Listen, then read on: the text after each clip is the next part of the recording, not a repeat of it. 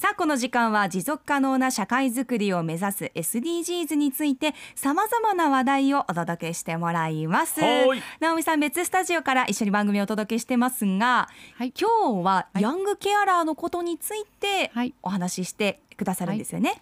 その前にすいません。先週ですね、高齢者と SDGs ということで、健やか薬局さんのプログラムをお届けしました。覚えてらっしゃいますか？はい残薬ロスの問題ですとか、コンシェルジュという方がまあ SDGs を進める大事な役割ということで、うんうんあのお伝えしました。で、その中ですいません、2点間違いがありましたので修正させてください。はいはい、まずコンシェルジュさんが最高齢79歳と言いましたが薬剤師さんが最高年齢79歳でした薬剤師の間違いでした、すごいですねごめんなさい、はいはい。であと1点が残薬が100億円というふうに発言しましたけれども、うんうん。なんと500億円強だそうです。5倍も、はい、違ってましたので申し訳ないです。いやこれさらに上を行ってたんそうですね。そうです。さらに上を行ってました。でこ100れ億でもねすごいのに。そうですね。院内とあの薬局合わせると、まあ、さらにもっと上行くんじゃないかっていうことでした。あそうなんでですか。はい、うん。この辺の詳しいことなど何度も言ってますけれども今週土曜日つなご沖縄スペシャルということで1時から2時特別番組として3チャンネルで放映されますのでよろしければご覧ください。はい、RBC テレビで、えーつなぐ沖縄特番放送します。今日直美さんその収録があるということでね、ね。今日この後もまだまだお仕事あるわけですが、はい。その前にはい、はいスクープで SDGs ですよ。今回あのヤングケアラーということでここの番組でも取り上げましたしアップの協力を得て本当に多くの方々からアンケートもいただきましたありがとうございます。ありがとうございます。はい、でヤングケアラーの言葉なんですけれども法令上の定義はありません厚生労働省の言葉を調べますと一般的に本来大人が担うと想定されている家事や家族の世話などを日常的に行っている子どもとされています。はい、で私たち SDGs1 貧困をなくそうというところから派生してどうにかこの問題をみんなで考えたいよねっていうことでこれまで取り組んでみました。はい、で今月あの沖縄タイムズさんを筆頭に、まあ、県内のねいろんな情報が今出てきたりとか、うんうん。あと市議会県議会でも取り上げてすごくいい形で広がっているなっていうことであの RBC さんとずっとやってきたんですけれども今回あの沖縄タイムズの記者さんをお招きしてこの時間を過ごしていきたいと思っていますので、はい、はい、よろしくお願いします。まず記者さんあのお迎えしてるんですけれども、あのヤングケアラーを通じて今取材をされているかと思うんですけれども、どのようなこ方々に会ってきたのかで印象とかですね、今感じてらっしゃるあ今感じていることをあのリモートでおつなぎしています。はい、荒垣さんまずあの自己紹介からお願いいたします。はい、えーおはようございます、えー沖縄タイムス学芸部倉石班記者の荒垣彩子と申します。よろしくお願いします。はい。はいお願いします。お願いします。はい、よろしくお願いします。まあ、今月からヤングケアラーの特集など、あの。荒垣さんを中心に取り組んでいらっしゃるというふうに伺っています。取材ではどんな方々にこれまで、えー、あお会いしたりとかインタビューを取ったりされたんですか？はい、えー同僚とですね、あの今おっしゃっていただいたように、その沖縄タイムスの紙面で、うんえーヤングケアラー介護する子たちというタイトルの連載や関連記事を担当していて、えー明日もあのクラシメンというところに連載の12回目が掲載されます。あのぜひあの目を通していただきたいと思っております。はい。で、はい、えー連載でですね、どんなこう若者たちを紹介してきたかというと、えっと例えばあのパニック障害やあギャンブル依存症のあるお母さん、えーと介護が必要なおばあちゃんと3人暮らしの16歳の少女。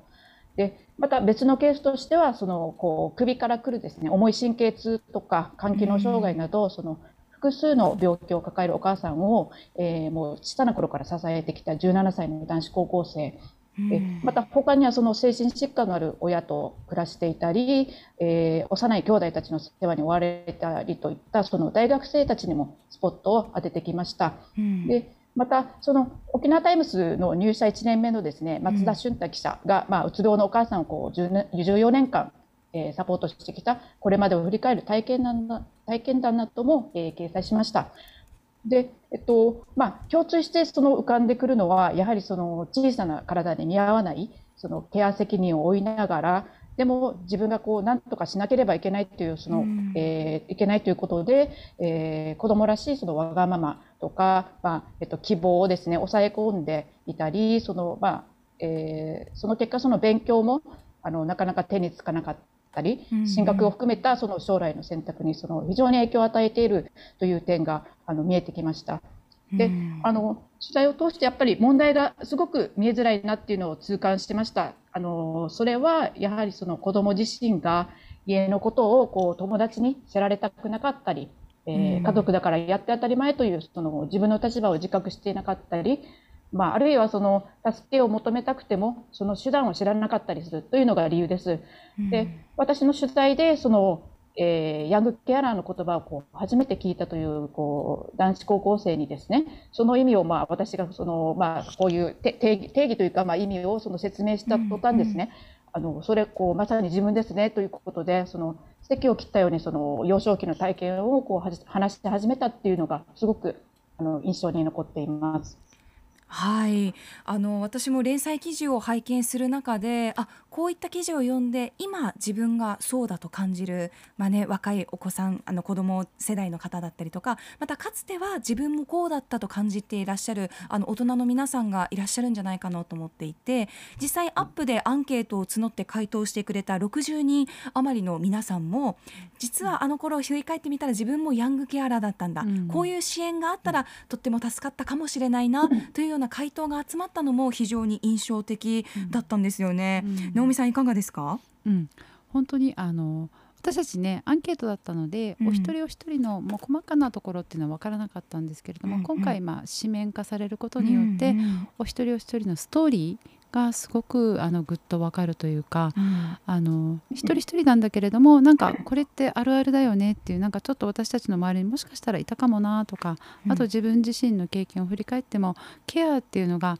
なんかお手伝いなのか親切なのか、うん、愛情なのかっていろんなものが絡んでしまっているなというふうに私も見えてきました。そうですね、うん、またさらに先ほどちらっとお話が出ましたが沖縄タイムスのあの新人記者の方がね自分もヤングケアラーだと語ったことでまたそれがあ自分もじゃあちょっと話してみようとかこういう支援探してみようっていう、ねうん、またつながる一歩になったんじゃないのかなと、紙面を通して感じていました。はい。また直美さん、ちょっとね、あの荒垣さんにまた聞きたいこともあると思うんですけれども、はい。ね。うん、あの今回で全てをもちろん私たち網羅できないラジオもそうですし新聞もそうなんですけれども見えてきたことっていうのがなんかあるんじゃないかなと思って私たちのねまた違うところで綾子さんがどういったことが見えてきたのか、まあ、限界なども含めてちょっとお話を聞きたいと思っています。お願いします。はい、えー、あのヤングケアラーのこの企画については本当に、えっと、自分たちの想定以上にその反響が大きくて、その紙面とあとウェブ記事をこう読んだ方々からさまざまな感想が寄せられています。はい、でその中でその、まあ、個人的にすごく気になっているのがそのヤングケアラーのこう本人たちに対してはこう温かいというかあのこう労をねぎらうような言葉がこう結構あの届くんですけれども、うん、一方でその大の大人がねあの子供に甘えるなんて情けないとかであるとか、うん、そのそんな親はもう捨てればいいみたいな、うん、そのケアされるその親やその祖父母を責めるようなコメントが結構目につくことなんですね。で私たちがそのヤングケアラーの問題をこう報じるにあたってもうケアをされる側を責める意図は全くありませんし、そのケアラーのその本人もですねその自分の親とかその、まあ、家族が悪く言われることを望んでいないです。うん、でその取材の中でそのケアされるあの病気のお母さんにも話を聞く機会がありました。うんうん、で好きでねあの病気になる人なんて、えー、いないし、うん、えー、相談先を知らず孤立する中その頼りになる存在がこう自分の息子だけという状況でお母さん自身もすごく自責の念に苦しんでいることを強く感じました。うん、なのであくまでその子どもがその年齢や成長に見合わない介護や世話をこう世話を負わされているという現実。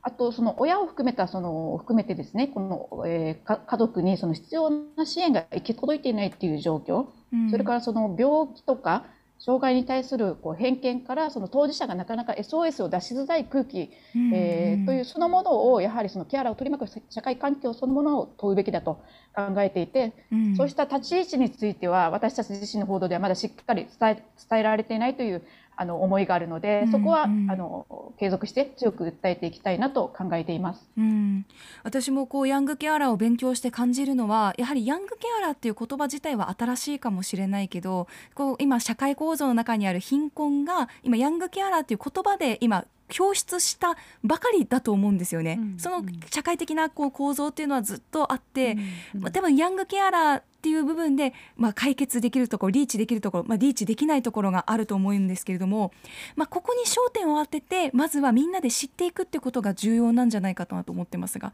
直美さんいかがですか、うん、本当にあのそう思っています。なので、私たち一人一人がそれぞれ立場の違う私たちが気づき方とかうん行動とかってきっとあると思うんですよね。うんうんなのでまあ最後の方なんですけど今聞いた皆さんあのみすずさんしりのすけさん私たちって何ができるんでしょうか、うん二人からもまず聞いてみたいなと思います。うん、そうですね。うん。やっぱり私自身はこういった報道の仕事にも、あのついていますから、うん。やっぱり発信することが何よりも大事。でその先に先ほどこう荒垣さんもちょっとおっしゃってたと思うんですけれども、そのケアを受ける、まあ、うん。親世代、おばあちゃん、うん。おじいちゃん世代の、まあ、支援もそこから考えられることだと思うんですよね。うん。私たちはそのきっかけ作りっていうのを、もうくじけずに何度も何度もやっていくしかないんだということうん。をお話聞いて改めて感じました。はい、しりのすけさんいかがでしょうか？そうですね。このまあどうやってまあケアする人を作っていくかとか、まあ人とか場所の問題っていうのはまたもう少し踏み込んだ政策になると思うんですけど、まあさっきこのケアをされる人が周りに相談しにくい状況っていうのは、うんまあ僕たちの作る社会的な風潮だと思いますんで、まあこの病気だったり、うん。まあそういう精神疾患をお持ちの方っていうのが、まあ普通に周りに SOS を発信できるような、うん。まあえー環境づくりっていうんですかね、うん。まあ、一人一人の心がけだと思うんですけども、うん。そういうのが大切かなと思いました。はい。はい。私はですねあの本当にこのラジオを聞いてる向こう側にももしかしたら今ケアですごく大変な思いをしている方もいらっしゃるかもしれません。なのでまずはあのお疲れ様ですっていうこととあと自分が今背負いすぎているものを少しこのヤングケアラーっていう学びを通じてまずはあの誰かに頼っていいんだなあのもう少しあの力抜いていいんだなってことからあのケアラーのことをまたみんなで広げていけたらなっていうふうに思ってますのでぜひいろんな声をラジオであったりとか新聞であったりとか、うんまた寄せていただけたら嬉しいなっていうふうに思っています。はいということで、スクープ SDGs この時間沖縄タイムズの荒垣彩子記者に出演していただきましたありがとうございましたありがとうございました。どうもありがとうございました。アップのポッドキャスト最後までお聞きいただきありがとうございました。生放送は平日朝7時から。FM921 AM738 RBC アイラジオ。県外からはラジコでお楽しみください